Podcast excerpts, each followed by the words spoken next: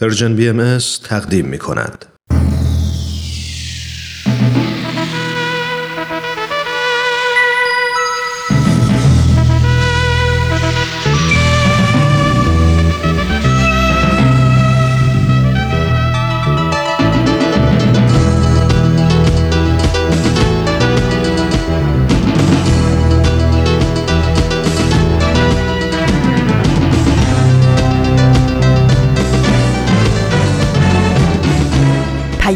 دوست، برنامه‌ای برای تفاهم و پیوند دلها.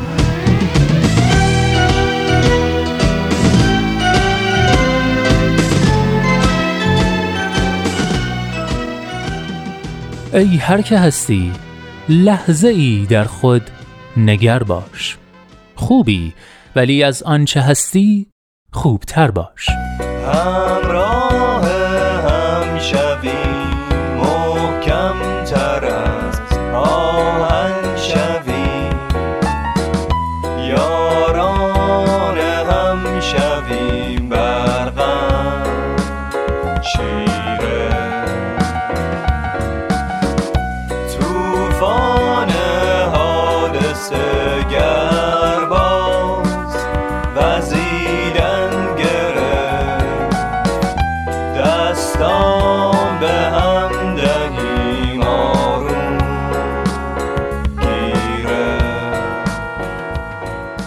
دوستان خوبم، سلام سلام به شما رفقای با معرفت مجله جوانان، شما جوانان امروز و دیروز که همراهی گرمتون مایه دلگرمی ما بوده و هست. من نوید توکلی ام و امروز پنجشنبه بیست و دوم خرداد سال هزار و سیصد و نود و نه خورشیدی برابر با یازده ژوئن دو هزار و بیست میلادی ازتون دعوت میکنم پانصد و هشتاد و شش امین شماره مجله رادیویی جوانان رو از رادیو پیام دوست گوش کنید. به مجله جوانان خوش اومدید.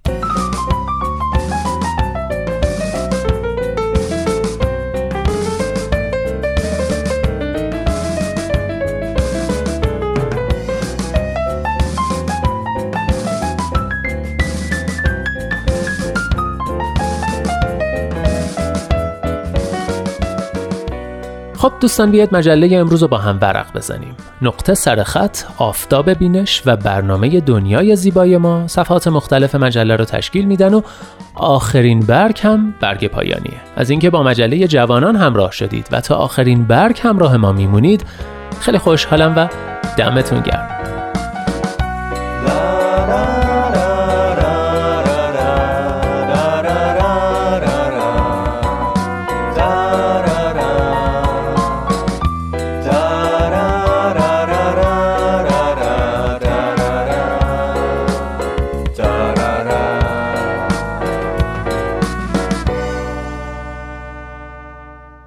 مجله جوانانه، برنامه پنجشنبه های رادیو پیام دوست که هدفش چیزی نیست جز پیوند دلها، آزادی اندیشه ها و آگاهی شنونده ها. در راه رسیدن به این اهداف با نظرات و پیشنهادات و انتقادات ارزشمندتون ما رو همراهی کنید از طریق تلفن دو صفر یک هفت صفر سه شش هفت یک هشت هشت هشت هشت، آیدی پرشن بی ام اس کانتکت در تلگرام و صفحه پرشن بی ام اس در فیسبوک، اینستاگرام و توییتر.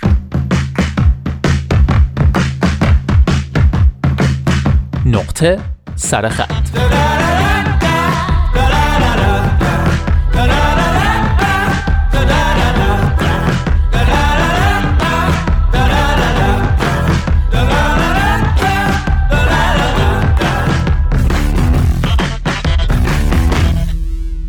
دوستان اگه خاطرتون باشه هفته پیش بخشی از کتاب روح پراگ نوشته ی نویسنده صاحب نام اهل چک یعنی ایوان کلیما رو براتون خوندم. کتابی که خشایار دیهیمی ترجمهش کرده و نشر نی تو ایران منتشرش کرده. هفته پیش یادداشت نمک گرانبهاتر از طلا رو خوندیم و در این مورد صحبت کردیم که علیرغم اینکه سی و چهار سال از نوشتن یادداشت‌های مختلف این کتاب میگذره و نویسنده اونا رو در واقع درباره شرایط و مردم چکسلواکی اون زمان نوشته، بیشتر مطالب این کتاب هنوز و همچنان مسئله و دغدغه‌های مهمی در جهان امروز هستند. در نقطه سرخط امروز یکی دیگه از یادداشت‌های کاملاً بروز این کتاب رو براتون انتخاب کردم.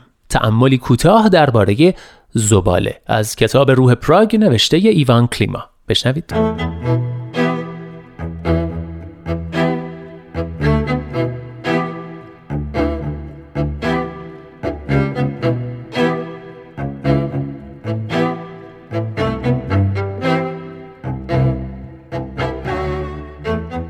بر سر راه هم برای سوار شدن تراموا از قطع زمینی رد می شوم که صاحبی ندارد. این زمین قبلا باغ بود. خانه درون این باغ دیگر خراب شده است و برپا نیست. یک راه کوبیده از لابلای درخت ها توی بوته ها می پیچد و می گذرد. سالهای سال این بهترین بخش پیاده روی من بود. بعد یک روز یک نفر یک لیوان پلاستیکی آنجا انداخت، بعد یک نفر دیگر یک قوطی کنسرو، بعد یک نفر دیگر سطل زبالش را آنجا خالی کرد و چندی نگذشت که متوجه شدم ناخودآگاه را هم را کج می کنم و دیگر از آنجا نمی گذرم و از آن قطع زمینی که دیگر زباله‌دانی شده است پرهیز دارم.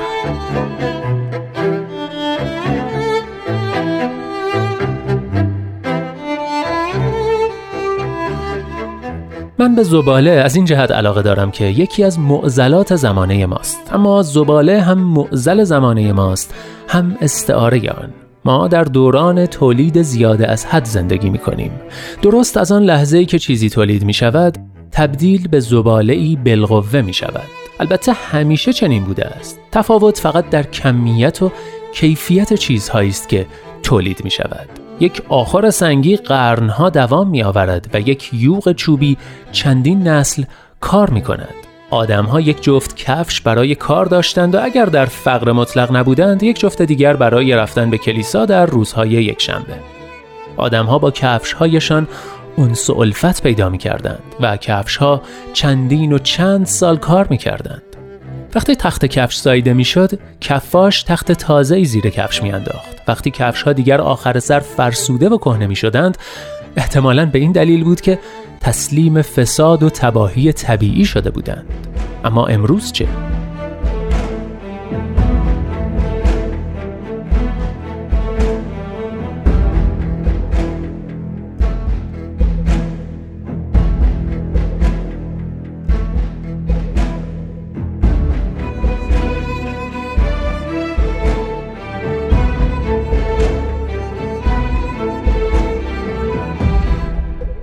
ما مصرف هستیم و تسلیم تقریبا نوعی پرستش مذهبی چیزهای نو شده ایم.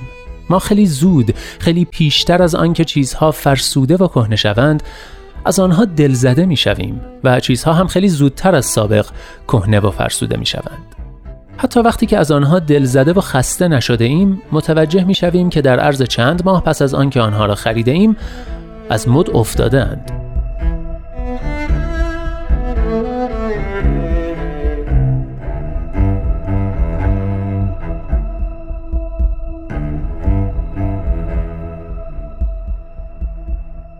من در کشوری زندگی می کنم که اصلاً غرق وفور و فراوانی نیست. به عکس، مردم از کمبودها در رنج هستند و عمدتاً کمبود آزادی. حال می بینم که چطور این مردم با امید چشم به آینده ای دوختند که نوید فراوانی می دهد. نوید باریدن کالاهای فراوان بر سرشان.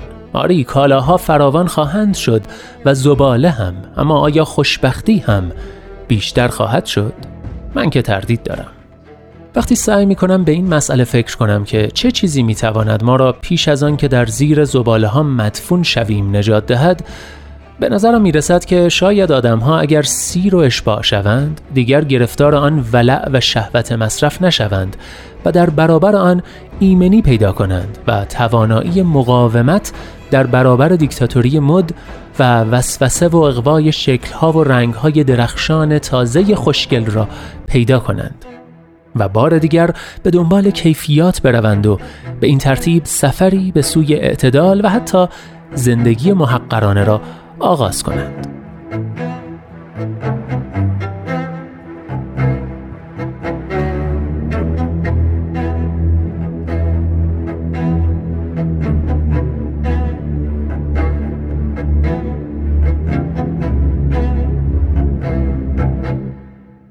آنچه در مورد چیزها صادق است و آشکارا به چشم می آید، در مورد عقل و روح بشری هم صادق است. تولید زیاده از حد اطلاعات و ایده ها تفاوت اندکی با تولید زیاده از حد چیزها دارد. در هر دو مورد کمیت جایگزین کیفیت شده است. نیاکان ما در کنار کتاب مقدس فقط معدود کتاب‌هایی داشتند که نه فقط آنها را می‌خواندند، بلکه آنها را به خاطر هم می‌سپردند. تلویزیونی در کار نبود، روزنامه‌هایی که آنها می‌خواندند چند صفحه بیشتر نبودند. به مردم اطلاعات کمی داده می‌شد، اما آنها فرصت بیشتری داشتند که به همانها فکر کنند و مردمان و طبیعت را برای خود از نظر بگذرانند و بسیاری از آدم‌ها بدین ترتیب و با مرتب کردن این فکرها به نگاهی از زندگی می‌رسیدند و اعتقادی برای خودشان پیدا می‌کردند. اما امروز چه؟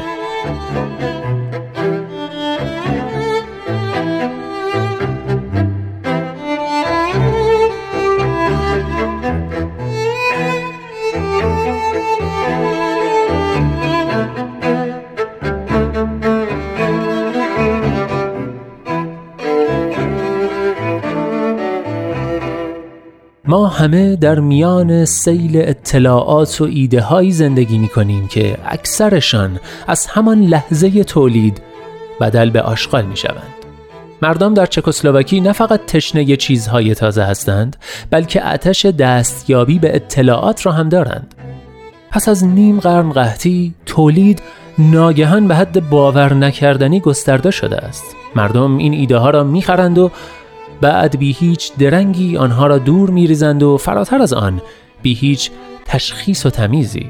چیزهایی که آنها می‌خرند به نظر جذاب و با دوام می‌آید، اما آنها غالباً چیزهایی جز همان چیزهای قدیمی نیستند که جامعه نو به تنشان کردند. من با احساس خطر مردمی را نگاه می‌کنم که از میان باغی که زمانی عشقش را داشتند می‌گذرند، بی آنکه متوجه باشند که از میان گل‌ها نمی‌گذرند، بلکه در حال گذر از میان زباله ها هستند.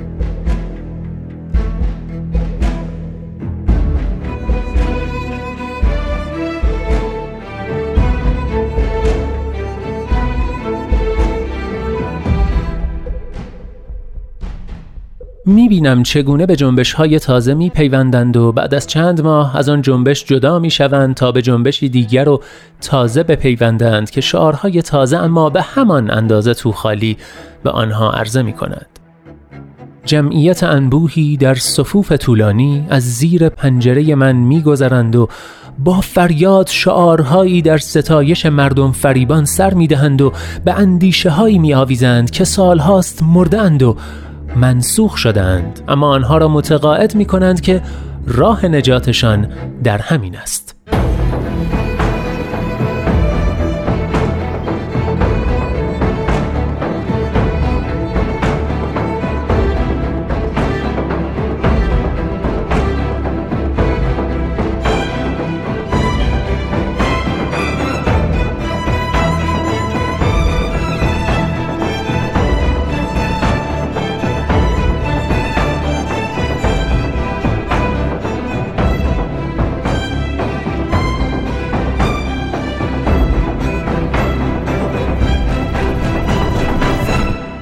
سیل زباله های مادی چیزی است که نباید آن را دست کم گرفت. این زباله ها محیط طبیعی را تهدید می کنند و ممکن است آب و هوا را آلوده و مسموم کنند. اما آشغال های فکری خطرناکتر هستند، چون روح و جان را مسموم می کنند و انسان هایی با روح و جان مسموم می توانند دست به اعمالی بزنند که عواقبی بازگشت ناپذیر دارند.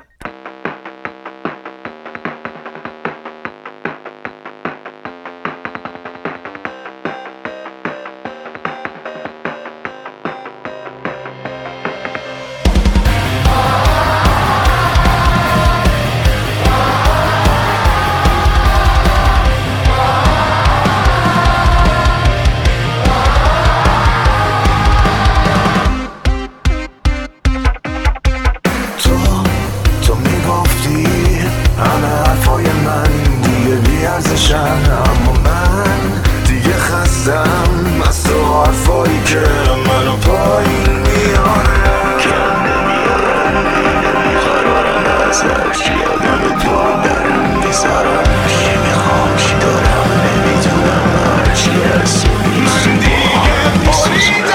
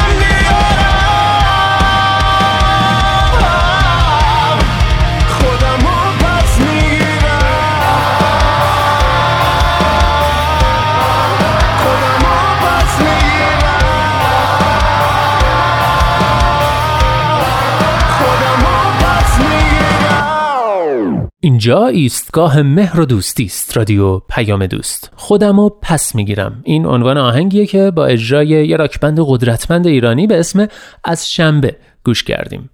امیدوارم شما به اندازه من با این آهنگ حال کرده باشید. و اما در این بخش نوبت میرسه به آفتاب بینش. به اتفاق گوش میکنیم.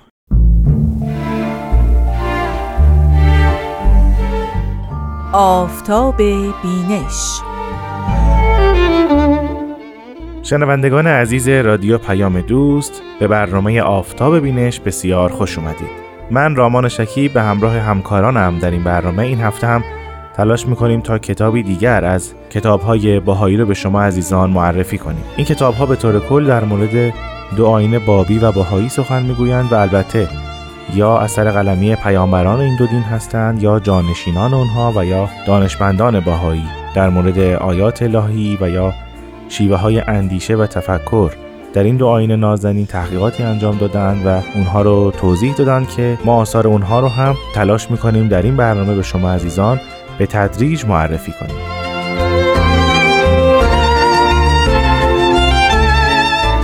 کتابی رو که به شما عزیزان امروز معرفی خواهم کرد از آثار حضرت عبدالبها، فرزند ارشد حضرت بهاءالله و جانشین ایشون هست. نام این کتاب هست مقاله شخصی سیاه یا مقاله شخصی سیاه که در تفصیل قضیه باب نوشته شده است. به نظر میرسه که از لحاظ محتوا و سیر تاریخی و همینطور دقت کردن در معضلات و مشکلات تاریخ سیاسی و اجتماعی و فرهنگی ایران، این رساله، این مقاله یعنی مقاله شخصی سیاه در کنار رساله مدنیه و رساله سیاسیه میتونه قرار بگیره. یعنی به نوعی محتوای این سه اثر از بعضی وجوه نزدیک به هم هست و به طور کلی در مورد مشکلات فرهنگی اجتماعی سیاسی و معضلات ایران و چیزهایی که باعث جلوگیری از پیشرفت ایران و ایرانیان شده در این سه رساله سه مقاله صحبت میشه. در ابتدا که این رساله نگاشته شد در اصل فاقد نام نویسنده بود، سال تحریر نداشت، مکان نگارشش معلوم نبود و نام مخاطب احتمالی و یا فصل بندی های دقیق این اثر نداشت. برای اولین بار در شهر بمبئی در تاریخ بیست و شش ربیع الثانی هزار و سیصد و هشت هجری قمری یا هجدهم آذر هزار و دویست و شصت و نه شمسی یا نهم دسامبر هزار و هشتصد و نود میلادی چاپ شد. تقریباً در همان دوران مستشرق مشهور انگلیسی ادوارد براون این اثر را ترجمه کرد و در سال هزار و هشتصد و نود و یک در کمبریج به چاپ رسوند. اما بعدها در سال هزار و نهصد و چهل و پنج میلادی یا حدود سال هزار و سیصد و بیست و چهار خورشیدی همین اثر در تهران در هفتاد و سه صفحه چاپ شد و همینطور نشر دیگرش در اردیبهشت هزار و سیصد و چهل و یک یا حدود هزار و نهصد و شصت و دو میلادی در صد و هشتاد و هشت صفحه با توضیحات به انتشار رسید در همین تهران در کشور ایران. اما اگر نویسنده یک اثر نام خودش رو ذکر نکرده باشه، محققان تلاش میکنن از خود متن سال یا نام نویسنده رو حدس بزنن.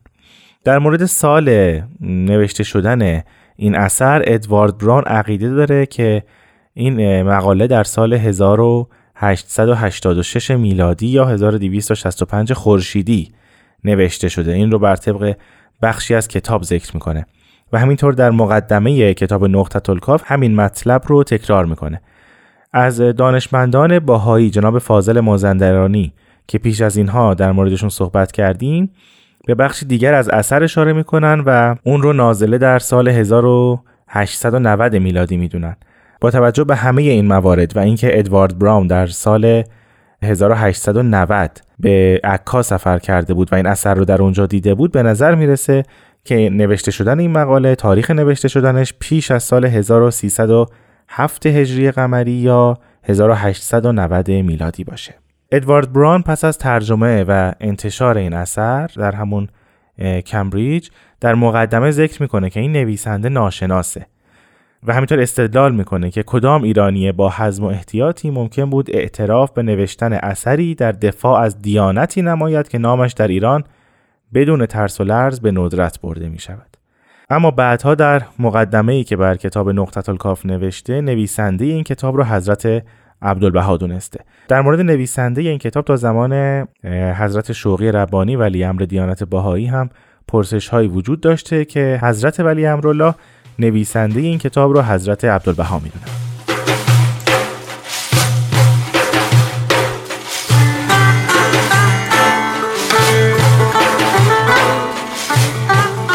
به طور کلی این اثر در مورد ظهور دیانت حضرت باب و پس از اون ظهور دیانت حضرت بهاءالله صحبت میکنه و وقایعی رو در این اثر ذکر میکنن حضرت عبدالبها.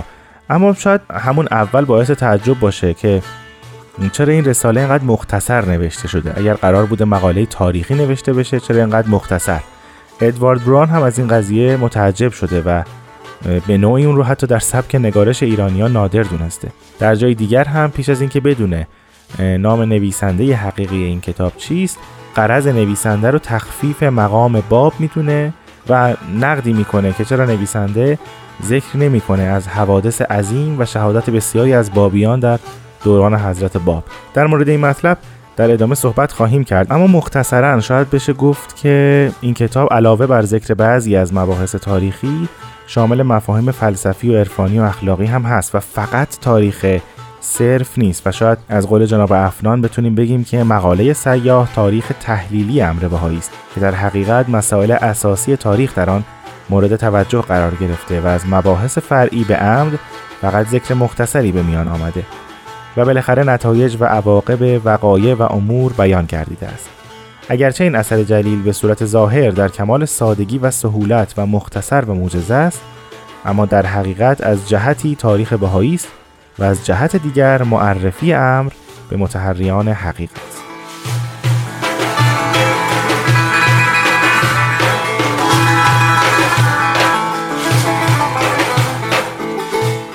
خب عزیزان، من در اینجا از سرکار خانم آزاده جاوید تقاضا میکنم تا مانند هفته‌های گذشته با ما همراه باشند و بخشی از کتاب مقاله شخصی سیاه رو بخونند. باری، چنانچه ذکر شد، از عدم تجربه و مهارت علما در فنون سیاسیه و تتابع فتاوی گفتگو زیاد شد و تعرض به باب ولوله در ایران انداخت و سبب ازدیاد اشتعال محبان و اقبال متوقفان گردید. چه که از این وقوعات جستجوی ناس زیاد شد و در اطراف ایران بعضی از عباد به او، یعنی حضرت باب، گرویدند و کار اهمیت پیدا نمود، به قسمی که خاقان مغفور محمد شاه، شخصی را که از مشاهیر علما و سادات و مسما به سید یحیی دارابی بود و محل ارادت و اعتماد، تعیین فرمود و اسب و خرجی داد که به شیراز رود و به نفسه فحص این کیفیت را نماید. سید مذکور یعنی سید یحیی دارابی چون به شیراز رسید به باب سه مرتبه ملاقات نمود. در مجلس اول و ثانی به سؤال و جواب گذشت.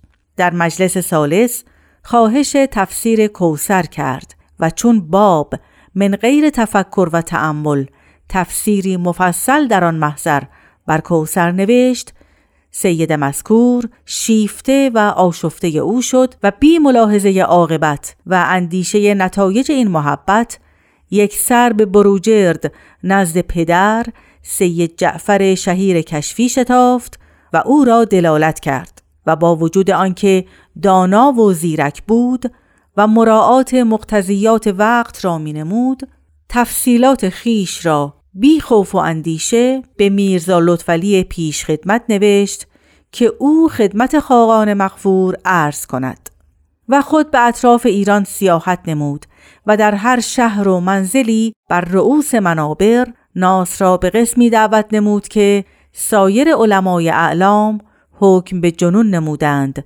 و سحر معلوم شمردند و چون خبر فتاوای علما و فریاد و ولوله فقها به زنجان رسید، ملا محمد علی زنجانی مجتهد که شخص شاخصی بود و صاحب قول نافذی، یکی از معتمدین خیش را به جهت فحص این قضیه به شیراز فرستاد. آن شخص از تفاصیل وقوعات چنانچه باید و شاید اطلاع یافته با بعضی تالیف مراجعت نمود و چون کیفیت وقوعات را مجتهد استماع نمود و بر نوشتجات اطلاع یافت، با وجود آنکه عالمی نهریر و متبحری شهیر بود، از قضا دیوانه و شیدا شد و در مجلس درس کتب را برچید و گفت موسم بهار و باده رسید.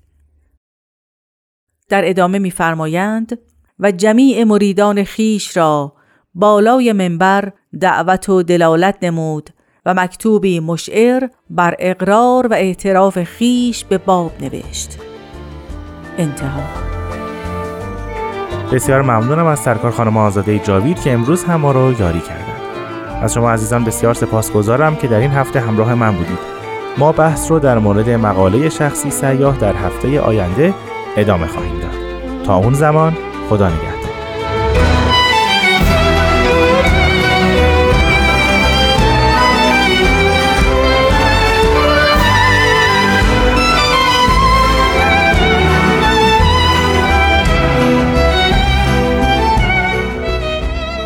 خب دوستان عزیز، یه قسمت دیگه از آفتاب بینش رو هم شنیدیم. بعد از یه استراحت کوتاه برمیگردیم و بخشای بعدی مجله رو پی میگیریم. لطفاً همراه ما بمونید.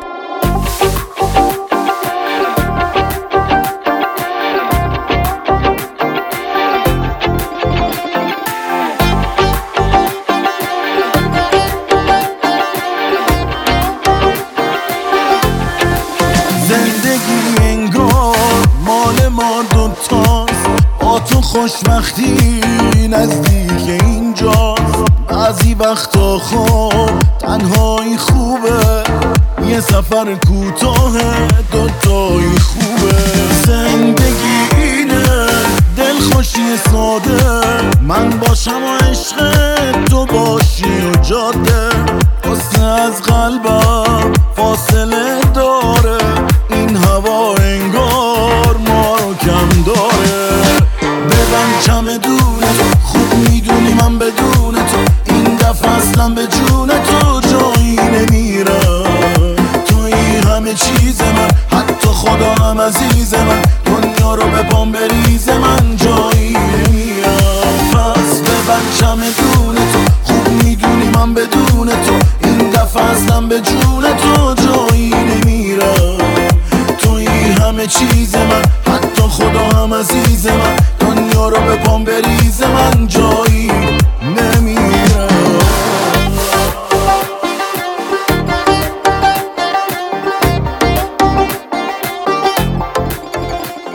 شنوندگان عزیز رادیو پیام دوست، من نوید توکلیم و شما رفقای عزیز دل همچنان شنونده مجله جوانان هستید. من که خیلی خوشحالم که میتونم هر پنجشنبه در مجله جوانان میزبان شما عزیزان باشم. امیدوارم شما هم تا اینجای کار از بخش‌های مختلف مجله راضی بوده باشید و بخش بعدی رو هم گوش کنید. دنیای زیبای ما.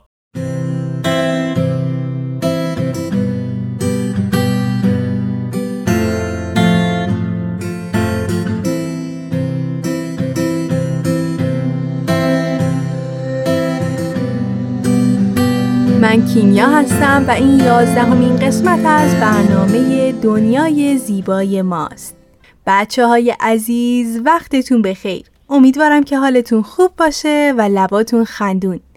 دنیای ما خیلی بزرگه. بعضی از شما الان ستاره ها رو تو آسمون میبینید و بعضیاتون زیر نور گرم و زیبای خورشید نشستین و به صدای من گوش میدید.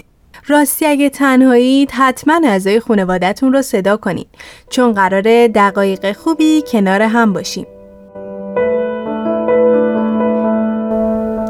تو زندگی همه ما آدم‌هایی هستند که با تمام قلبمون دوستشون داریم.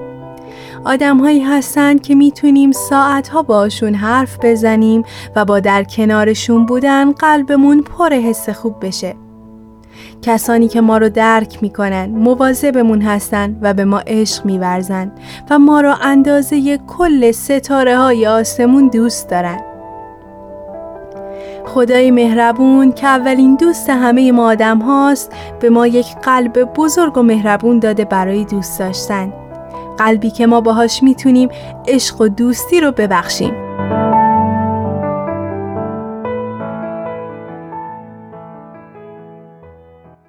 تو این قسمت میخوایم راجع به دوستی حرف بزنیم و میخوایم بیشتر یاد بگیریم که چطوری میتونیم دوست خوبی باشیم و چه آدمهایی دوستای خوب ما هستن.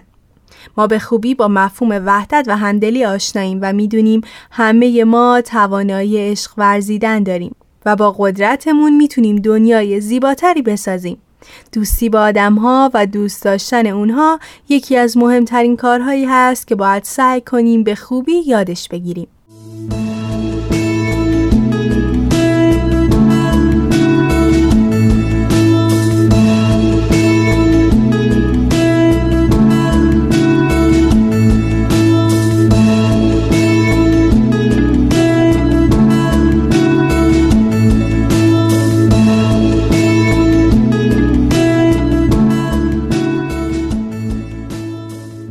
هیچ یک از ما تو دنیای به این بزرگی تنها نیستیم.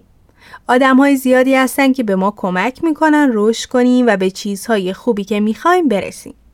این آدم‌ها میتونن خواهر یا برادرمون باشن، مادر یا پدرمون باشن، عمه، مادر بزرگ یا که دایی و پسرعمومون باشن. میتونن همکلاسی ما باشن و مربی و معلم مدرسمون. میتونن همسایه و یا حتی هم محله‌مون باشن. اما بچه‌ها، اونا اول از هر چیزی میتونن دوستای خوب ما باشن. دوست خوب فقط کسی نیست که ما با اون بازی میکنیم و خوش میگذرونیم، بلکه کنار اینها کسی هست که تو هر شرایطی به ما کمک میکنه و ما بهش اعتماد داریم. با صداقت و راستی با همون رفتار میکنه و بهمون احترام میذاره. درسته که ما باید با همه مهربون باشیم، اما این به این معنی نیست که همه آدم‌ها قابل اعتماد هستن. پس میشه گفت فرق دوست خوب با بقیه آدم‌ها در این هست که میتونیم با تمام وجودمون بهشون اعتماد کنیم.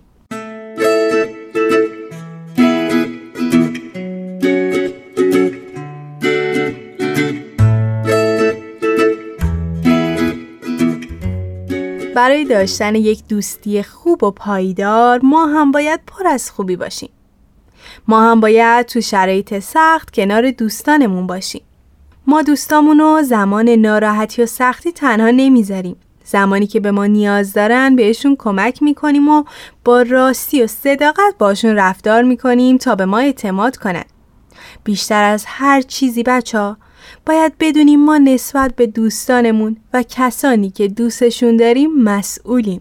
ماه مهربان من، مهر آسمان من، نور دیدگان من، گل بگو و گل بشنو، گل بگو و گل بشنو، از سپید دم تا خواب مثل چشم در مهتاب، خنده بالا و شادان، گل بگو و گل بشنو، گل بگو و گل بشنو، گل نسیم و گل بوباش، گل لحان و گل خوباش، خوش زبان و خوش رو باش، گل بگو و گل بشنو، گل بگو و گل بشنو. ماه مهربان من، مهر آسمان من، نور دیدگان من، گل بگو و گل بشنو، گل بگو و گل بشنو، از سپید دم تا خواب مثل چشم در مهتاب، خنده بر لب و شاداب، گل بگو و گل بشنو، گل بگو و گل بشنو، گل نسیم و گل بوباش، گل دهان و گل خوب،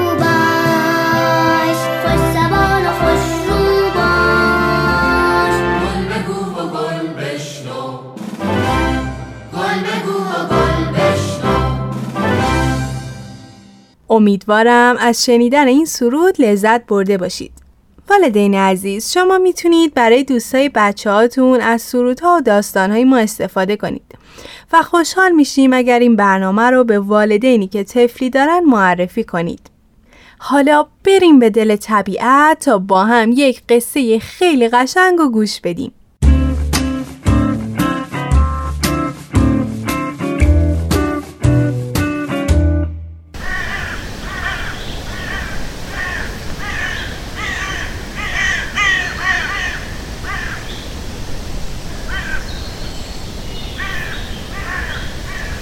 روزی روزگاری کوهستانی بود که قله‌اش خیلی خیلی بلند بود. شاید بشه گفت اون قله بلندترین قله تو کل اون سرزمین بود. اون اونقدر بلند بود که ابرها تنها دوست و همراهش بودن. کوه از بازی با ابرهای شیطون که دائم اینور اونور میپریدن خیلی خیلی لذت میبرد. ابرها هم خوشحال بودن که اطراف قله برفی کوه جمع میشن و دوست صمیمیشون یه قله خیلی بلند و مهربونه. گاهی اونقدر از ته دل میخندیدن که به گریه میافتادن و اشکاشون روی زمین میبارید و بارون میشد.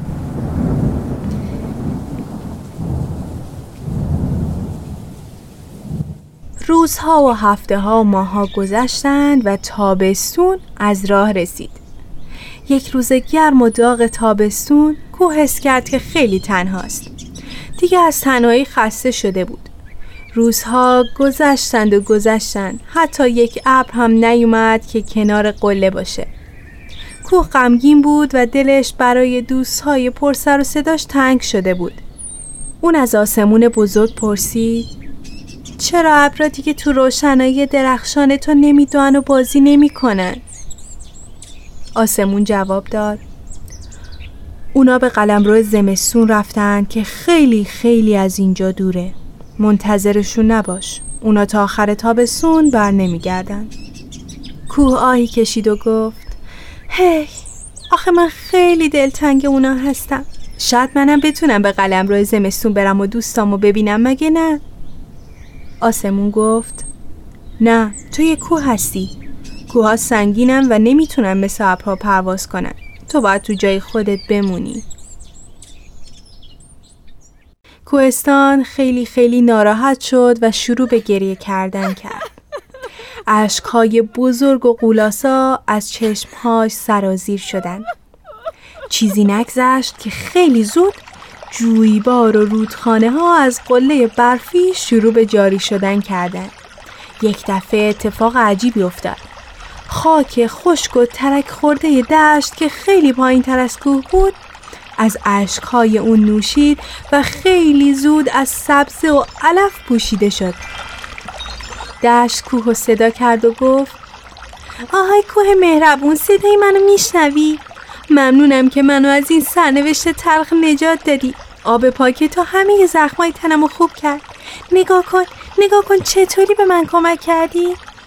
کوه اونقدر تعجب کرده بود که گریهش بند اومد. آخه کسی تا به حال از اون پایین صداش نکرده بود. اون پایین رو نگاه کرد و دید یک دشت خرم و سبز بهش لبخند میزنه. اون خوشحال بود که یک دوست جدید و مهربون پیدا کرده. دشت و گو تا همیشه دوستای خوب هم موندن و در هر شرایطی کنار هم بودن.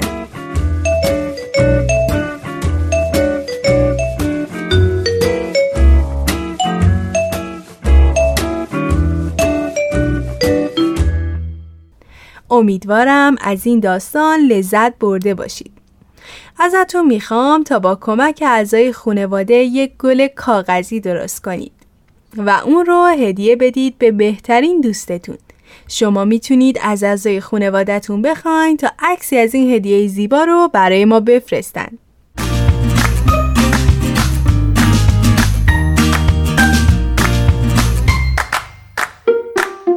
والدین عزیز، ویدیویی از ساختن گل‌های کاغذی در سایت ما پرژن بهایی مدیا دات اورگ هست که شما میتونید در کنار بچه‌ها اونو تماشا کنید و برای ساختن این کاردستی ایده بگیرید. خوشحالم که تا اینجا در کنار ما بودید.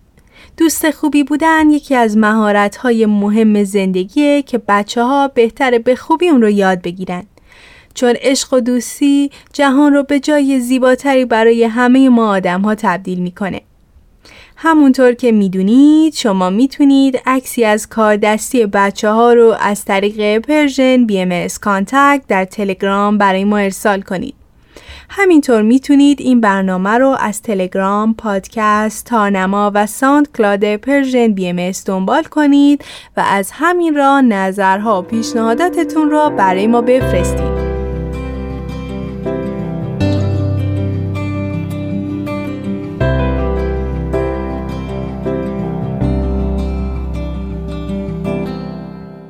خب بچه ها، این برنامه هم به پایان رسید. امیدوارم بعد شنیدن این برنامه دوستای بهتری برای همدیگه باشیم. یادتون باشه دنیا با دوستی ها خیلی خیلی قشنگتر میشه.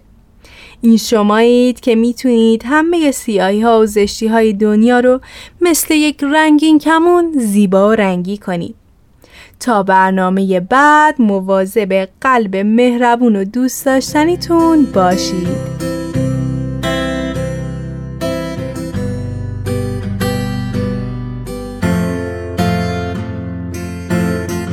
تهیه شده در پرژن بی ام اس.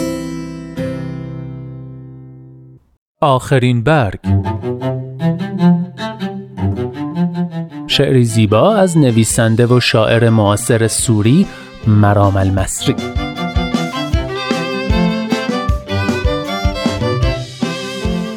تو را زیر بالشم پنهان می کنم، شبیه کتابی ممنوعه.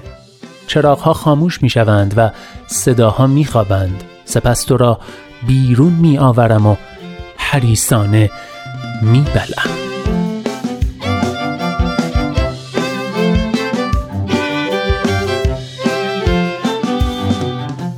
هر جا هستید دلهاتون شاد، اندیشتون آزاد و آگاهی و بیداری نصیبتون باد. من نوید توکلیم و امیدوارم که نور امید در دلهاتون هیچگاه خاموشی نگیره. به قول شاعر، گرچه شب تاریک است، دل قوی دار، سحر نزدیک است.